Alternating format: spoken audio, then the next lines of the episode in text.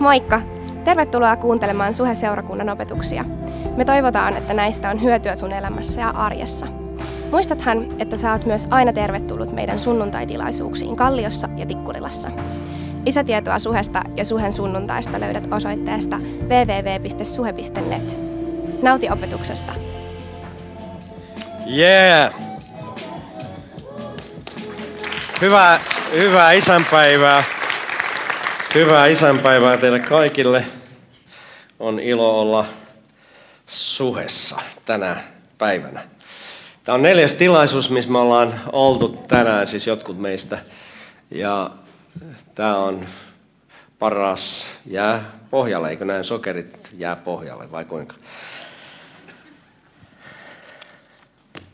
Tämän päivän Hesarista. Mä aloitan tällaisella tosi vahvalla aloituksella. Yleensä siterataan tätä kirjaa, eli raamattua, näin hengellisissä tilaisuuksissa. Nyt siterataan Hesaria. Johtuen siitä, että siellä mun suosikki psykiatri, onko hän psykiatri vai psykologi, Jari Sinkkonen. Kumpiko hän on? Psykiatri. Psykiatri, no niin. Psykiatri Jari Sinkkonen äh, lausui jotain asioita isyydestä ja miehuudesta. Ja jotkut muut sitten myöskin asiantuntijat sanoivat tällaista tutkimusten mukaan. Koulumenestys, ura, toimiin, toimeentuloa linkittyvät isän läsnäoloon. Siis koulumenestys, ura, toimiin, toimeentulo linkittyvät isän läsnäoloon. Eli mitä vahvempi isän läsnäolo on lasten elämässä, sitä parempi koulumenestys, sitä varmemmin ura löytyy, sitä parempi toimeentulo. Eikö se ole aika kova juttu? Erityisen tärkeänä, tärkeää on lapsen menestymiselle hyvä isäsuhde.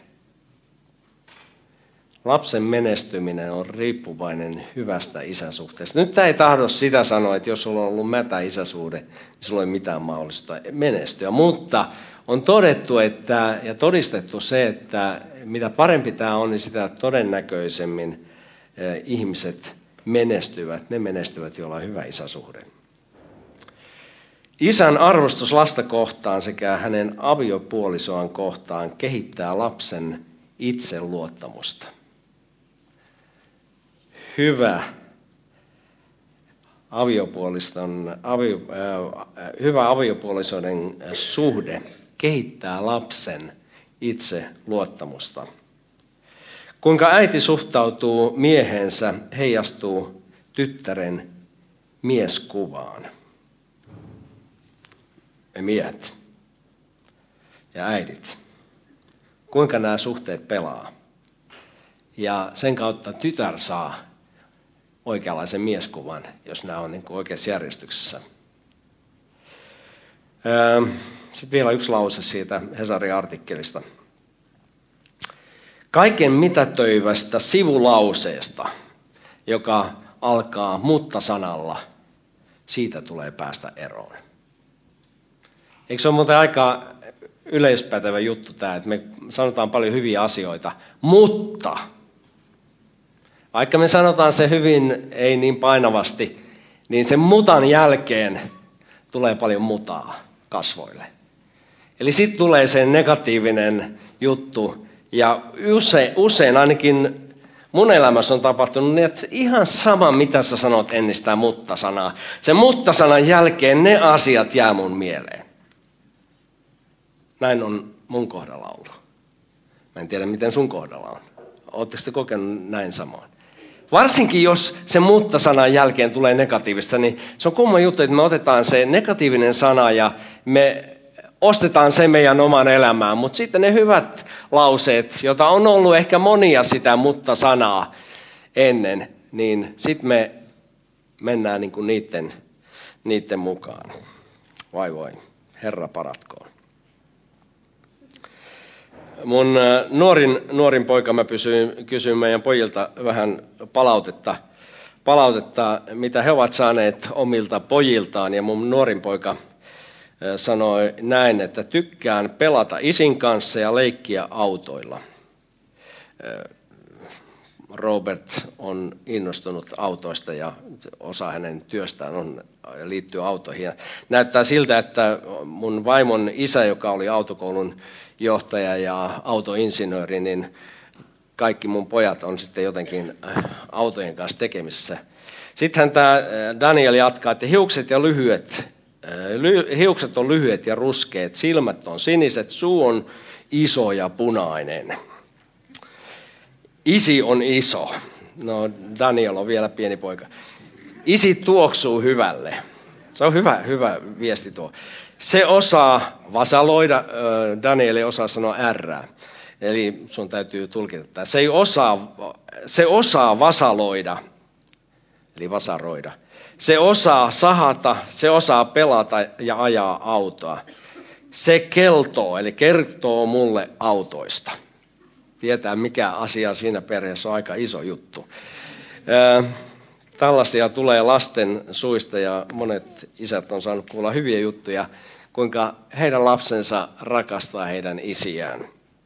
Nyt on isän, isän päivä.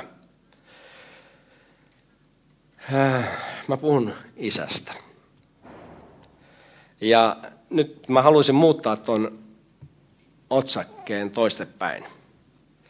Toi Isä meidän, se liittyy raamatulliseen rukoukseen, jonka Jeesus opetti meille, Isä meidän rukous.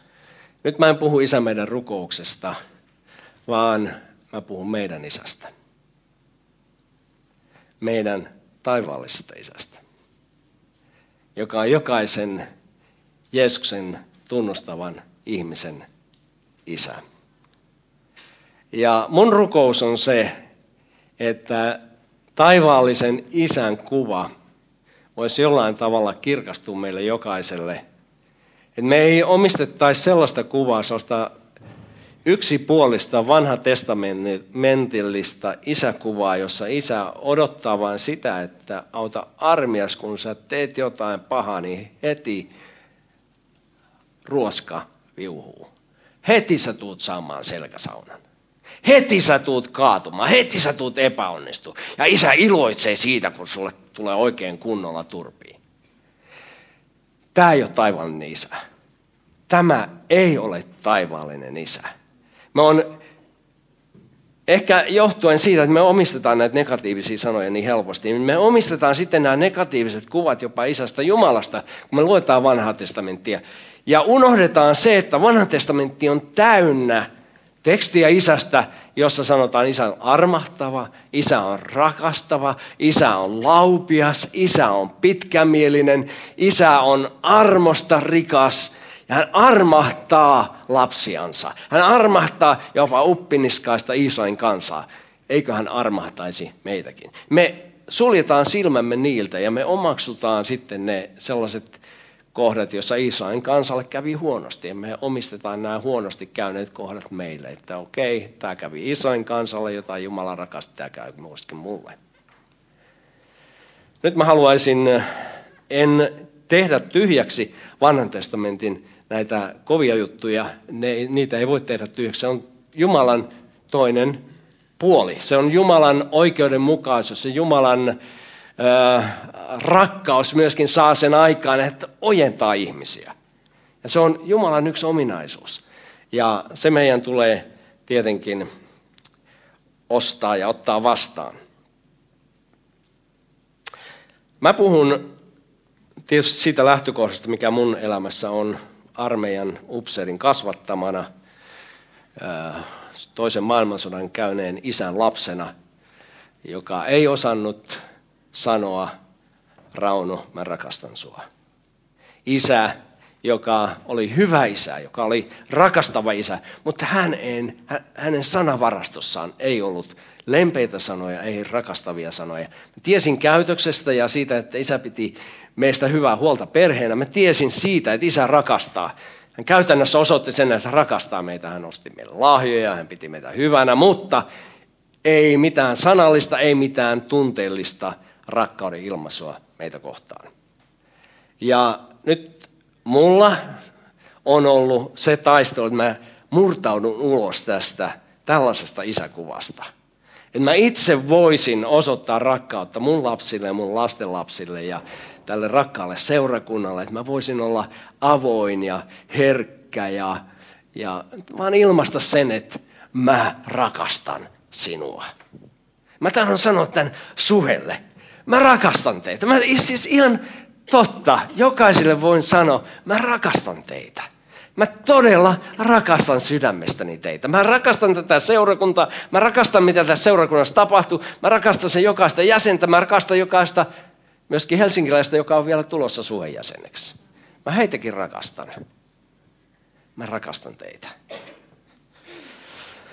No, sanotte, no se vanha pappa alkaa jo vähän sekoamaan, että se pitää ottaa tuollaisen äijän puheesta ihan kaikkea totta. Mutta hei, se on totta. Ota se vastaan. Ensimmäinen, mulla on kaksi pointtia. Tämä on nyt tosi lyhyt ja ytimekäs saana. Mulla on kaksi pointtia. Mä väitän, että sä unohdat nämä pointit, mutta nyt mä yritän piirtää ne niin selke, selkeästi sun sydämeen, että sä muistat nämä kaksi pointtia. Ensimmäinen pointti, eli kohta, numero uno, on se, että isä, taivaallinen isä, arvostaa sinua täydellisesti. Isä arvostaa sinua. Jos ei sulla ollut isä, joka sanoo, että hei, sä oot tosi tärkeä, Mä arvostan sua, mä kunnioitan sitä, mitä sä teet ja oot tosi mahtava ja sä teit nuo jutut hyvin ja on tosi hienoa, että sä oot mun lapsi. Taivallinen isä on tällainen, joka haluaa sanoa sulle, sä oot arvokas. Sä oot arvostettu. Sä oot hyvä. Nukumus ei ole mitään hyvää. Sä oot hyvä. Sä oot rakastettu. Sä oot arvostettu. Sä oot tosi arvokas. Ja mä vertaan sun arvoa pariin maalliseen, arvokkaaseen taideteokseen. Mä nyt sanon, mistä, mistä taideteoksesta on kysymys. Maailmassa on paljon hyviä taideteoksia, mutta äh, esimerkki David Patsas Firenzessä, Michelangelo mestariteos. Toinen äh, Pariisissa äh, on Leonardo da Vincin Mona Lisa maalaus, äärettömän arvokas. Jos sä haluat mennä ostamaan näitä teoksia, meet Italiaanolle ja sanoit, että mulla olisi tässä muutama dollari tai muutama euro. Voisinko mä ostaa ton patsaan, komea David patsas? No way. Sulla ei ole niin paljon rahaa, eikä mulla ole niin paljon rahaa. Ei meillä ole yhdessäkään niin paljon rahaa, että me voitaisiin ostaa toi David patsas. Ei meillä ole niin paljon rahaa, että me voitaisiin mennä ostaa se Mona Lisan kuva. Sun arvo on paljon enemmän kuin David Patsaan arvo. Sun arvo on paljon enemmän kuin Mona Lisan kuva. Paljon enemmän. Sä oot äärettömän arvokas. Ei löydy sellaista rahamäärää, jolla sut voitaisiin lunastaa. Sä olet arvokas. Sä oot niin arvokas, että isä sanoo, että sä oot arvokas. Taivallinen isä arvostaa sua. Sanoi, että ei musta ole mitään arvostettavaa. Mä oon epäonnistunut elämässä, mä oon epäonnistunut avioliitossa, mä oon epäonnistunut ihmissuhteessa, mä oon epäonnistunut koulussa. On asioita, monia asioita, missä mä oon epäonnistunut. Se on totta. Mutta sinä ihmisenä olet Jumalan edessä äärettömän arvokas. Ei voida mitata rahalla sitä arvoa, kuinka arvokas sä oot. Joten Mä tahdon sanoa sulle, älä dissaa ittees. Älä halveksi ittees. Älä halveksi sun omaa elämää. Älä halveksi sun menneisyyttä, nykyisyyttä, tulevaisuutta. Älä tee sitä, koska Jumalan edessä sä olet tosi arvokas. Arvokas, jos sä oot Jumalan lapsi. Arvokas, jos sä oot vielä matkalla siihen Jumalan lapseuteen. Jos sä olet vielä henkilö, joka etsit yhteyttä Jumalaan. Sä olet äärettömän arvokas. Voidaanko me sanoa tähän yhdessä aamen? Arvokas. Tänä isänpäivänä on hyvä muistaa, isä arvostaa meitä. Eikä ole väliä, mikä meidän historia on. Ei ole väliä siitä, mikä on meidän nykyisyys. Eikä ole väliä sillä, mikä on meidän tulevaisuus. Isä arvostaa. Ja me perustelen tämän psalmilla 139. Psalmi 139 laulu, jota me laulettiin alussa, itse asiassa sanoo näitä samoja sanoja. Jakes 13 sanotaan, sinä olet luonut minun munaskuuni. Mitä nekään ovat, mutta on, on luonut minut. Sinä, sinä kudoit minut kokoon äitini kohdussa. Siis kuka, eikö isä siittänyt mut? Eikö äidin munasolu ja isän siittiösolu mennyt yhteen ja siitä syntyi Rauno Kokkola. Tämä raamatun kohta sanoo, sinä kudoit minut, sinä minut synnytit. Tiedätkö mitä? Jumala on synnyttänyt meidät. Ei me ole synnytty vain miehen ja naisen tahdosta. Me on synnytty Jumalan tahdosta. Ei meidän solut, ei meidän rakenne ole jonkun ihmisen aikaansaannosta. Se on Jumalan aikaansaannosta. Ja sillä perusteella sinä ja minä ollaan äärettömän arvokkaita. Me ollaan iankaikkisuusolentoja, jotka ollaan saatu alkumme jossain. Ja jopa ennen meidän syntymää, koska tämä raamatun kohta jatkaa siitä, mitä on tapahtunut. Minä kiitän sinua siitä, että olen tehty ylen ihmeellisesti. Ihmeelliset ovat sinun tekosi, sen minun sieluni kyllä tietää. Minun luuni eivät olleet sinulta salatut, kun minut salassa valmistettiin, kun minut taiten tehtiin maan syvyyksissä. No eikö me siellä kohdussa synnytty? En tiedä. Sinun silmäsi näkivät minut jo idussani. Hedelmöityksestä lähtien Jumala on nähnyt meidät. Minun päiväni olivat määrätyt ja kirjoitut kaikki sinun kirjaasi, ennen kuin ainoakaan niistä oli tullut. Ennen kuin yhtään päivä oli kirjoitettu meidän kalenteriin, me oltiin jo Jumalan edessä. Jumala näki meidät. Jumala näki meidän syntymän, Jumala näki meidän kehityksen.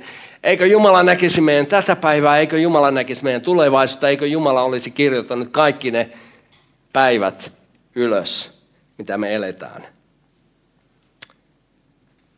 Minun päiväni olivat määrätyt, kirjoitut kaikki sinun kirjasi ennen kuin ainoakaan niistä oli tullut. Kuinka kalliit ovat minulle sinun ajatuksesi, Jumala? Kuinka suuri on niiden luku? Jos minä tahtoisin ne lukea, olisi niitä enemmän kuin jyväsiä. Minä herään ja olen vielä sinun tykönäsi. Jumalan ajatukset, runsaat ajatukset, ne on Jumalan hyviä ajatuksia meistä. Jeremian kirjan 29. luku 11 jae sanoo, minä tunnen ajatukseni, jotka minulla on teitä kohtaan, sanoo Herra. No eikö Jumala tunne? Tietenkin tuntee. No mitkä ajatukset on Jumalan mielessä? Rauhan eikä turmion ajatukset. Tämä sulkee pois sen vanhatestamentillisen ajatuksen, että Jumala olisi tuomitsemassa meidät. Jumalalla ei ole turmion ajatuksia sua kohtaan. Jumalalla on rauhan ajatukset. Ja sitten hän sanoo, minä annan teille tulevaisuuden toivon. Elämä, näyttää se kuinka synkältä tahansa, tulevaisuus kuinka synkältä tahansa, se on täynnä toivoa. Se on täynnä odotusta, hyviä asioita, mitä Jumala tekee meille ja mitä Jumala tekee seurakunnalle, mitä Jumala tekee tälle kaupungille, mitä Jumala tekee tälle maalle. Meillä on hyvät, hyvät odotukset. Eli sinä ja minä, me ollaan Jumalan aikaansaannossa. Me ollaan Jumalan teko. Ja kun Jumala katselee meitä, vau, on se Rauno ihmeellinen. Omasta mielestä ihan tavallinen suomalainen kundi, joka ei ole menestynyt oikein missään, on, on tota keskivertotyyppi. Jumala ihailee, että voi Rauno, oot sä upea mies. Tai sanoo sulle, Kirsi, kyllä sä oot tosi upea nainen. Tai kuka tahansa, mikä sun nimes onkaan. Jumala katsoo sua ja ihailee, että hei, te olette hienoja. Te olette hienoja. Mä arvostan teitä. Ajattele, Jumala, kaikki valtias, kaikki viisas, kaikki voipa. Jumala sano, sä olet arvollinen, sä olet arvokas. Ota se vastaan. Älä torju sitä. Tämä on Jumalan sana sulle. Unohda ne pahat ajatukset itsestäsi, ne sanat, joita joku on sulle sanonut, että sä nyt oot ihan surkimus ja sä et kykene sitä, sä et kykene tätä. Ehkä ne on tosia, mutta kaiken sen edelle menee Jumalan sana. Se vaan kuittaa kaikki muut sanat ja sanoo, sä oot arvokas. Piste. Älä osta muita ajatuksia itsestäsi. Jumalan silmissä olet hirveän arvokas. Hän on sun isäs. Neljä evankeliumia raamatussa, Matteus, Markus, Luukas, Johannes. Jos sä tutkit näitä neljä evankeliumia ja niiden evankelistojen suhdetta Jumalaan isänä, sä huomaat sen tosi nopeasti, että se nuorin kundi Johannes, ehkä en tiedä minkä ikäinen se oli, saattoi olla joku joku tota, alle 20 nuorukainen ja muut oli vähän vanhempia partoja. Tämä nuori mies tajus sen, että Jeesuksella oli tosi läheinen isäsuhde. Toista sataa kertaa Johannes omassa evankeliumissaan puhuu Jumalasta isänä. Muut evankelista tai kirjoittajat. Matteus 42 kertaa mainitsee Jumalan isänä, Luukas 19 kertaa, Markus Parka vain viisi kertaa. Oi Markus, missä olet Markus? Eikö sulla ollut oikein isäsuhde kunnossa? Johannes nuorena miehenä, hän kuuli sen, mitä Jeesus sanoi. Hän pystyi samastumaan siihen. Ehkä hän oli tavallaan isä vailla. Ehkä Jeesus oli hänelle isän korvike ja hän kuuli sen tosi selkeästi, että Jeesus, Jeesus puhuu paljon isästä. Poimi ne raamatun kohdat, kirjoitti ne omaan evankeliumiinsa, kuinka Jeesus puhuu isästä. Öö, tosi hyvä juttu. Toinen pointti. Isä rakastaa sinua. Sano naapurille, isä rakastaa sinua.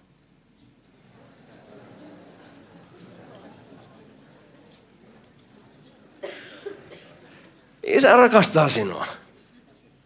Te ette ole äpäriä. Te ette ole vahingossa syntyneitä. Te ette ole sellaisia, joita isä ei rakastaisi. Isä rakastaa teitä. Jokaista. Sä et ole sattuma, sä et ole sattumalta syntynyt, sä oot tarkoituksella syntynyt ja sä olet isän Jumalan rakkauden kohde. Sanot, kukaan ei rakasta mua. Monesti hylätty ja ei ihmiset, ei ystävät pidä musta, ei kukaan rakasta sua. Jumala, Isä, Jumala rakastaa sua. Hän rakastaa sua. Hän rakastaa sua. Isä rakastaa sua. Isä rakastaa sua. Rakasta, wow, mikä suomalainen sana. Jos sen osaa sanoa, niin se merkitsee sitä, että me rakastetaan. Se ei ole mikään love, I love you. Hei, sillä ei ole mitään painoarvoa, mutta kun me sanotaan rakasta, ei, mä rakastan sua. Se on vaikea sanoa, mutta kun sä sanot sen ja se R oikein tulee kunnolla, niin sä tiedät sen, että se on rakastan sua. Silloin kun suomalainen mies sanoo, että mä rakastan sua, niin nainenkin tietää sen, että hei, nyt, nyt tapahtuu jotain. Yes. Ja miehet opetellaan sanomaan, mä rakastan sua. Kun sä löydät sen tytön, nyt, nyt tulee asia. Kun sä löydät, löydät sen tytön, jonka kanssa haluat mennä naimisiin, Sano se, mä rakastan sua. Kuinka vaikeaa se onkaan, sano se uudelleen ja uudelleen, mä rakastan sua. Sitten kun sä on mennyt naimisiin, älä lopeta sen sanomista. Sano, mä rakastan sua. Ei pidetä itsestään selvyytenä sitä, että meillä on ystäviä, meillä on läheisiä, meillä on rakkaita ympärillä. Ja uskalla sanoa se myöskin ihan oudoille ihmisille no hei, mitäs toi nyt meinaa? Meinaako toi nyt jotenkin lähennellä mua, jos sä sanot, että mä rakastan sua? Harjoitellaan sitä, harjoitellaan sitä seurakunnassa ja, ja käytetään sitä maailmassa.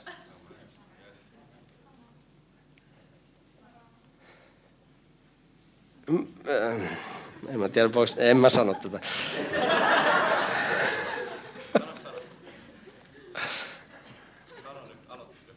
Mulla on yksi vakuutusasiamies.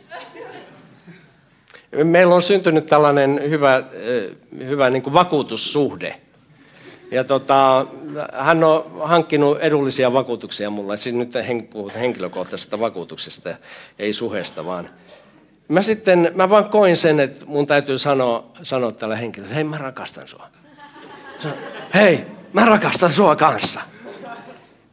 Mikä estää meitä sanomasta silloin, kun me koetaan se, että hei, mun tulee vaan rohkaista tuota henkilöä.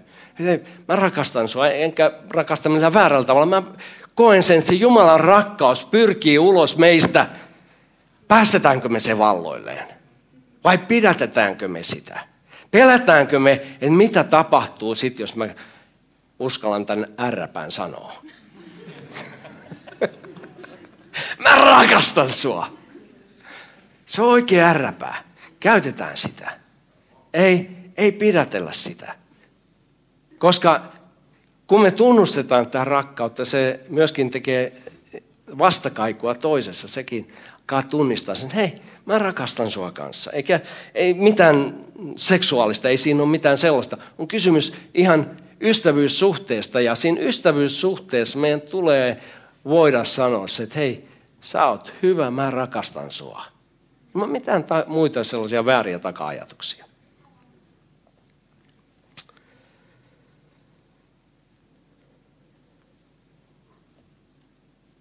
Isä rakastaa sua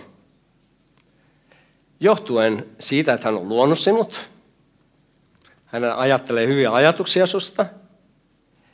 Ja toiseksi sinä ja minä, joka ollaan eletty erossa Jumalasta, niin isä päätti adoptoida meidät. En tiedä kuinka monta adoptiolasta täällä on mun fyysinen isä Toivo Antero Kokkola adoptoi kaksi lasta meidän perheeseen. Itse asiassa mun äiti oli naimisissa toisen miehen kanssa, mies kuoli jossain sotien tiimellyksessä ja, ja tuota, sitten äiti meni uudelleen naimisiin. Ja isä adoptoi nämä mun vanhemman sisaren ja vanhemman veljen. Siinä määrin, että vaikka me oli eri, eri nimi, oli Kokkola ja Kallio samassa perheessä, niin sen tähden me ollaan Kalliossa. Tota, huono, huono vitsi. Mä oon kuuluisa huonoista vitseistä, ei tarvitse nauraa kaikille. Tota,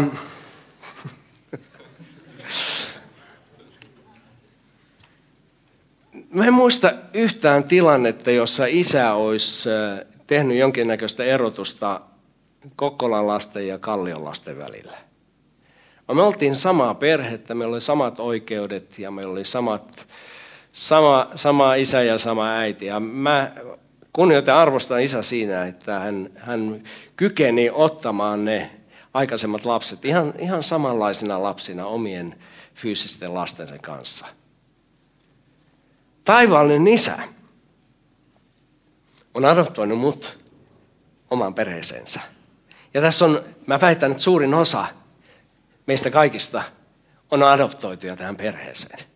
Jumala on liittänyt Jeesuksen lunastustyön kautta meidät tähän taivaalliseen sukuun ja isoon perheeseen. Ja voi olla niin, että meillä on sitten jossain tilanteissa, me kyseenalaistetaan tämä isän Jumalan adoptio-oikeus. Että millä lihaksilla toi ja toi henkilö on tähän perheeseen päässyt. Sen vähän ajattelee vähän väärällä tavalla ja se on mahdollisesti väärä värinen ja se on väärä, väärä sitä ja se on väärä tätä. Ja me sanotaan, että ei, ei voi olla niin, että tuo, tuo ja tuo henkilö kuuluu samaan perheeseen. Silloin teologiakin on vähän vinossa ja on ties mitä sillä, että ei se nyt voi olla tämän perheen jäsen. Eikö isällä ole oikeus adoptoida kenet tahansa? Isällä on se oikeus. Onko mulla oikeutta sanoa, että hei sä et saa kuulua tähän perheeseen? Mulla ei ole sitä. Ei mulla ole oikeutta sanoa, että sä et ole mun veli tai mun sisar. Vaan kaikki, jotka tunnustaa Jeesuksen Kristuksen Herraksi, niin he ovat mun sisaria ja veliä. He kuuluvat samaan perheeseen. huolimatta ulkonäöstä, huolimatta vähän teologista korostuksista, me ollaan kaikki yhtä perhettä. Ja eräänä päivänä me ollaan kaikki samassa taivaassa. Joten on aika meidän harjoitelta maan päällä, että me kuulutaan samaan perheeseen. Hei, eikö näin? Mä rakastan suurperhettä. Meille tuli vain kolme lasta, meillä on kahdeksan lastenlasta, mä haluaisin vielä lisää lastenlapsia, mutta Jumala korvaa tämän lasten lasten puutteen sillä, että hän istuttaa mut seurakuntaan. Ja mä tajun sen, että nämä, jotka on Jumalan lapsia, jotka ovat syntyneet tähän Jumalan perheeseen, ne on ihan samanlaisia kuin muut adoptoidut lapset, joka olen minä. Me ollaan kaikki samassa veneessä. Ne on mun veliä, ne on mun sisaria. Ne on mun rakkaita ystäviä. Ne ei ole vieraita eikä muukalaisia, vaan ne on samaa perhettä. Ja meidän tehtävä on rakastaa toinen toistamme. Ei vihata, ei puhu pahaa, puhua hyvää, rohkasta, kannustaa. Olla taivaallisen isän kaltainen. Rakastaa kaikkia, joita Jumala rakastaa. Ja arvostaa niitä perheenjäseniä, jotka ovat tulleet eri tavoin tähän perheeseen sisälle. Voi olla, että niiden nimen yllä on toisenlainen kyltti tai niillä on eri sukunimi. Mutta jos ne on Jeesuksen Kristuksen opetuslapsia, ne on meidän veliä ja sisaria. Piste.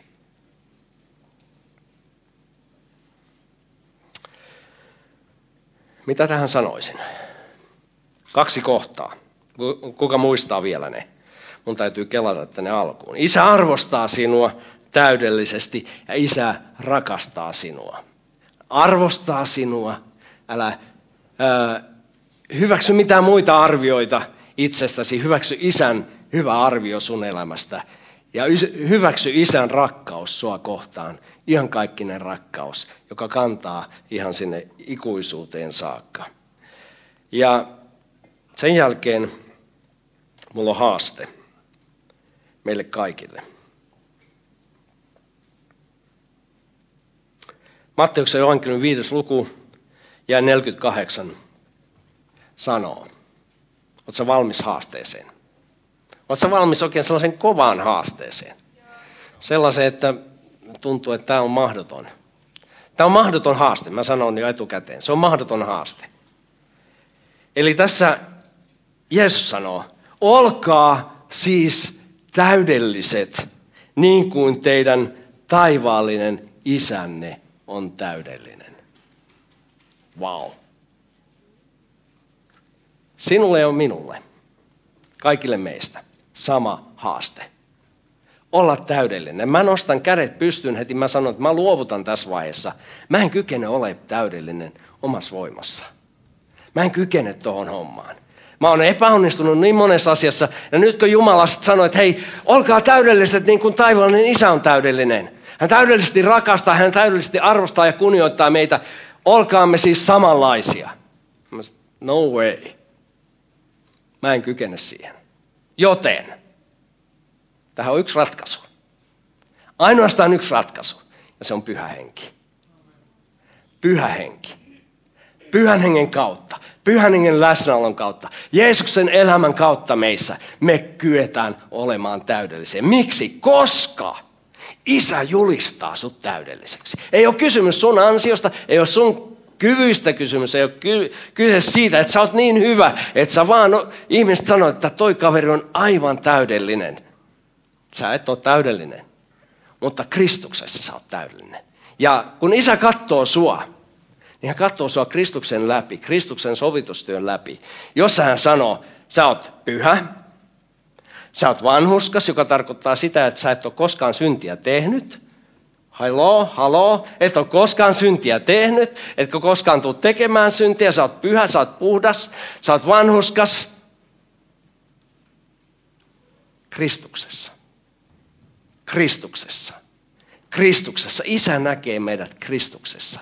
Hän ei kato enää meidän siihen vanhaan luontoon, joka on syntinen, joka on lankeava, joka on kaikkea sitä negatiivista, mitä me ajatellaan. Hän näkee meidät Kristuksessa ja silloin hän voi julistaa sen Hei Kirsi, sä oot pyhä. Sä olet vanhuskas. Sä olet Jumalalle täysin otollinen. Sun ei tarvitse yrittää pätkääkään. Työ on täysin tehty sun puolesta. Sä voit levätä Kristuksessa. Tämähän sanoo jokaiselle meistä. Lepo. Lakkaa yrittämästä itse. Lakkaa yrittämästä noudattaa Jumalan sanaa. Lepää Kristuksessa. Anna hänen tuoda sun, hänen, hänen voimansa, pyhän hengen voiman sun elämään. Ja sitten alkaa tapahtua. Sitten alkaa tapahtua. Se ei ole enää hampaiden kiristelyä ja yritystä ja lankeemusta ja yritystä, vaan se on lepoa Kristuksessa. Ja hän johdattaa meitä. Ja hän kasvattaa meitä ja hän vapauttaa meitä. Ja hän antaa meille ilon siinä Jumalan palvelemisessa. Tiedätte, kun tämä tulee suhen ominaispiirteeksi, niin kohta meillä on se 12 kampusta tässä kaupungissa. Silloin kun me todella omistetaan se, keitä me ollaan Kristuksessa, mitä Kristus on meille tehnyt. Me ei tarvitse enää olla joku pakkopaita päällä ja me tehdään sitä ja me tehdään tätä, vaan me saadaan vapaasti ja iloisena hengittää sitä, mitä Jumala on tehnyt meille. Ja vau, wow, meillä on mahtavaa. Jep, amen. Se on siinä, hei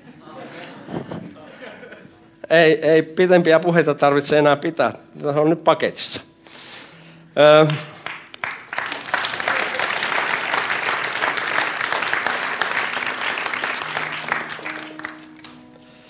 Tässä isille jaettiin karkkilaatikoita, sisu, itse asiassa sisulaatikoita, tällaisia sisulaatikoita. Ja voi olla, että jos sä oot onnekas, niin sä voit saada tällaisen kanssa. Mä valitsin, kun siellä oli erilaisilla otsakkeilla erilaisia tekstejä. Mä valitsin tällaisen laatikon, jossa sanotaan You are awesome. Se on mahtava. Jostain syystä se vaan tuntui niin oikealta sanalta. Hei, omaksutaan ne jutut, mitä Jumala sanoo meistä. Ei torjuta niitä. Jumalalla on hyviä ajatuksia meistä. Jumalalla on laupeuden, rakkauden, hyvyyden ajatuksia meistä. Otetaan ne vastaan. Uskotaan siihen, että ei Jumalalla ole koston ajatuksia. Ei Jumalalla ole rangaistuksen ajatuksia. Ei Jumala odota sitä, että voisi kuuman kiven pudottaa meidän päähän. Vaan Jumala on rakkauden ajatukset meitä jokaista kohtaan. Ehkä sä et ole koskaan kokenut Jumalan isän rakkautta. Isä, Jumala, isä, Jumala, Jumalan isän rakkautta. Ehkä sä et ole koskaan voinut sanoa, että mä oon päässyt tähän Jumalan perheeseen. Sä oot ulkopuolinen ja sä ihmettelet, että mitä toi Rauno höpisee. Että se taitaa olla ihan jossain ihme huumeessa se täytyy olla, että ei toi nyt kuulosta enää hyvälle. Isä rakastaa sua. Hän on aina rakastanut sua ja hän kutsuu sua perheenjäseneksi. Hän sanoi, että hei, tuu kotiin. Meillä on se lause täällä seurakunnassa, tervetuloa kotiin. Isä kutsuu sua tulemaan kotiin. Sä ehkä sanot niin kuin tuhlaajapoika kertomuksessa, tuhlaajapoika sanoi, että voinkohan me mennä sinne kotiin, että mitähän se isä ajattelee, että mä oon kaiken tärvännyt ja tuhlannut ja rahat on mennyt ja mä haisen sijalle ja kaikki on mennyt pieleen, ei mulla ole mitään mahdollista mennä kotiin. Isä oli syli auki. Poika tulee kotiin. Ja mulla on sellainen fiilis, että täällä on poikia ja tyttöjä tänä iltana, jotka haluaa tulla isän kotiin. Ei tuomitsevan, ei rankaisevan isän luokse, vaan rakastavan isän. Joka on odottamalla odottanut sitä, että sä tulet kotiin. Kodin ovi on auki. Isän syli on auki. Ja isä sanoo, hei, tuu kotiin. Älä pakene mua. Älä mene jonnekin vieraille paikalle. Tule isän kotiin. Tule rakastavan isän syliin. Sillä isä rakastaa sua ihan kaikkisella rakkaudella. Jos sä oot täällä tänään, sä voit sulkea nyt silmät ja me käydään tällaisen alttarikutsuvaiheeseen, jossa ihmisiä tulee Jeesuksen luokse. Ihmisiä, jotka toteaa sen, että mä oon kaukana Jumalasta, mä haluan tulla lähelle Jumalaa ja mä haluan tulla osaksi tätä Jumalan perhettä. Mä haluan kokea tuon Isän Jumalan rakkauden, Isän sylin, joka ei hylkää, joka on avoin, joka ottaa vastaan sen, joka on langennut. Jos sä oot täällä tänään, oot sä niin rohkea, että sä voisit nostaa käteessä ja sanoa, että hei, tohon mä haluan. Mä haluan tulla isän kotiin. Tämä ei merkkaa sitä, että susta tulee joku suhelainen. Ei ole kysymys nyt suhelaisuudesta, on kysymys isän kotiin tulemisesta. On kysymys Jumalan läsnäolon tulemisesta. On kysymys uuden elämän vastaanottamisesta. Jos sä oot täällä, sä voit nostaa kätes merkiksi ja me rukoillaan sun puolesta. Kiitos, että kuuntelit. Ota rohkeasti yhteyttä, jos haluat tietää lisää suhesta. Sä löydät meidät Facebookista, Instagramista ja Twitteristä nimellä Suheseurakunta. Jos sä haluat olla mukana tukemassa tätä työtä taloudellisesti, siihen löydät ohjeet kotisivuiltamme osoitteesta www.suhe.net. Nyt mä toivotan sulle siunattua viikon jatkoa.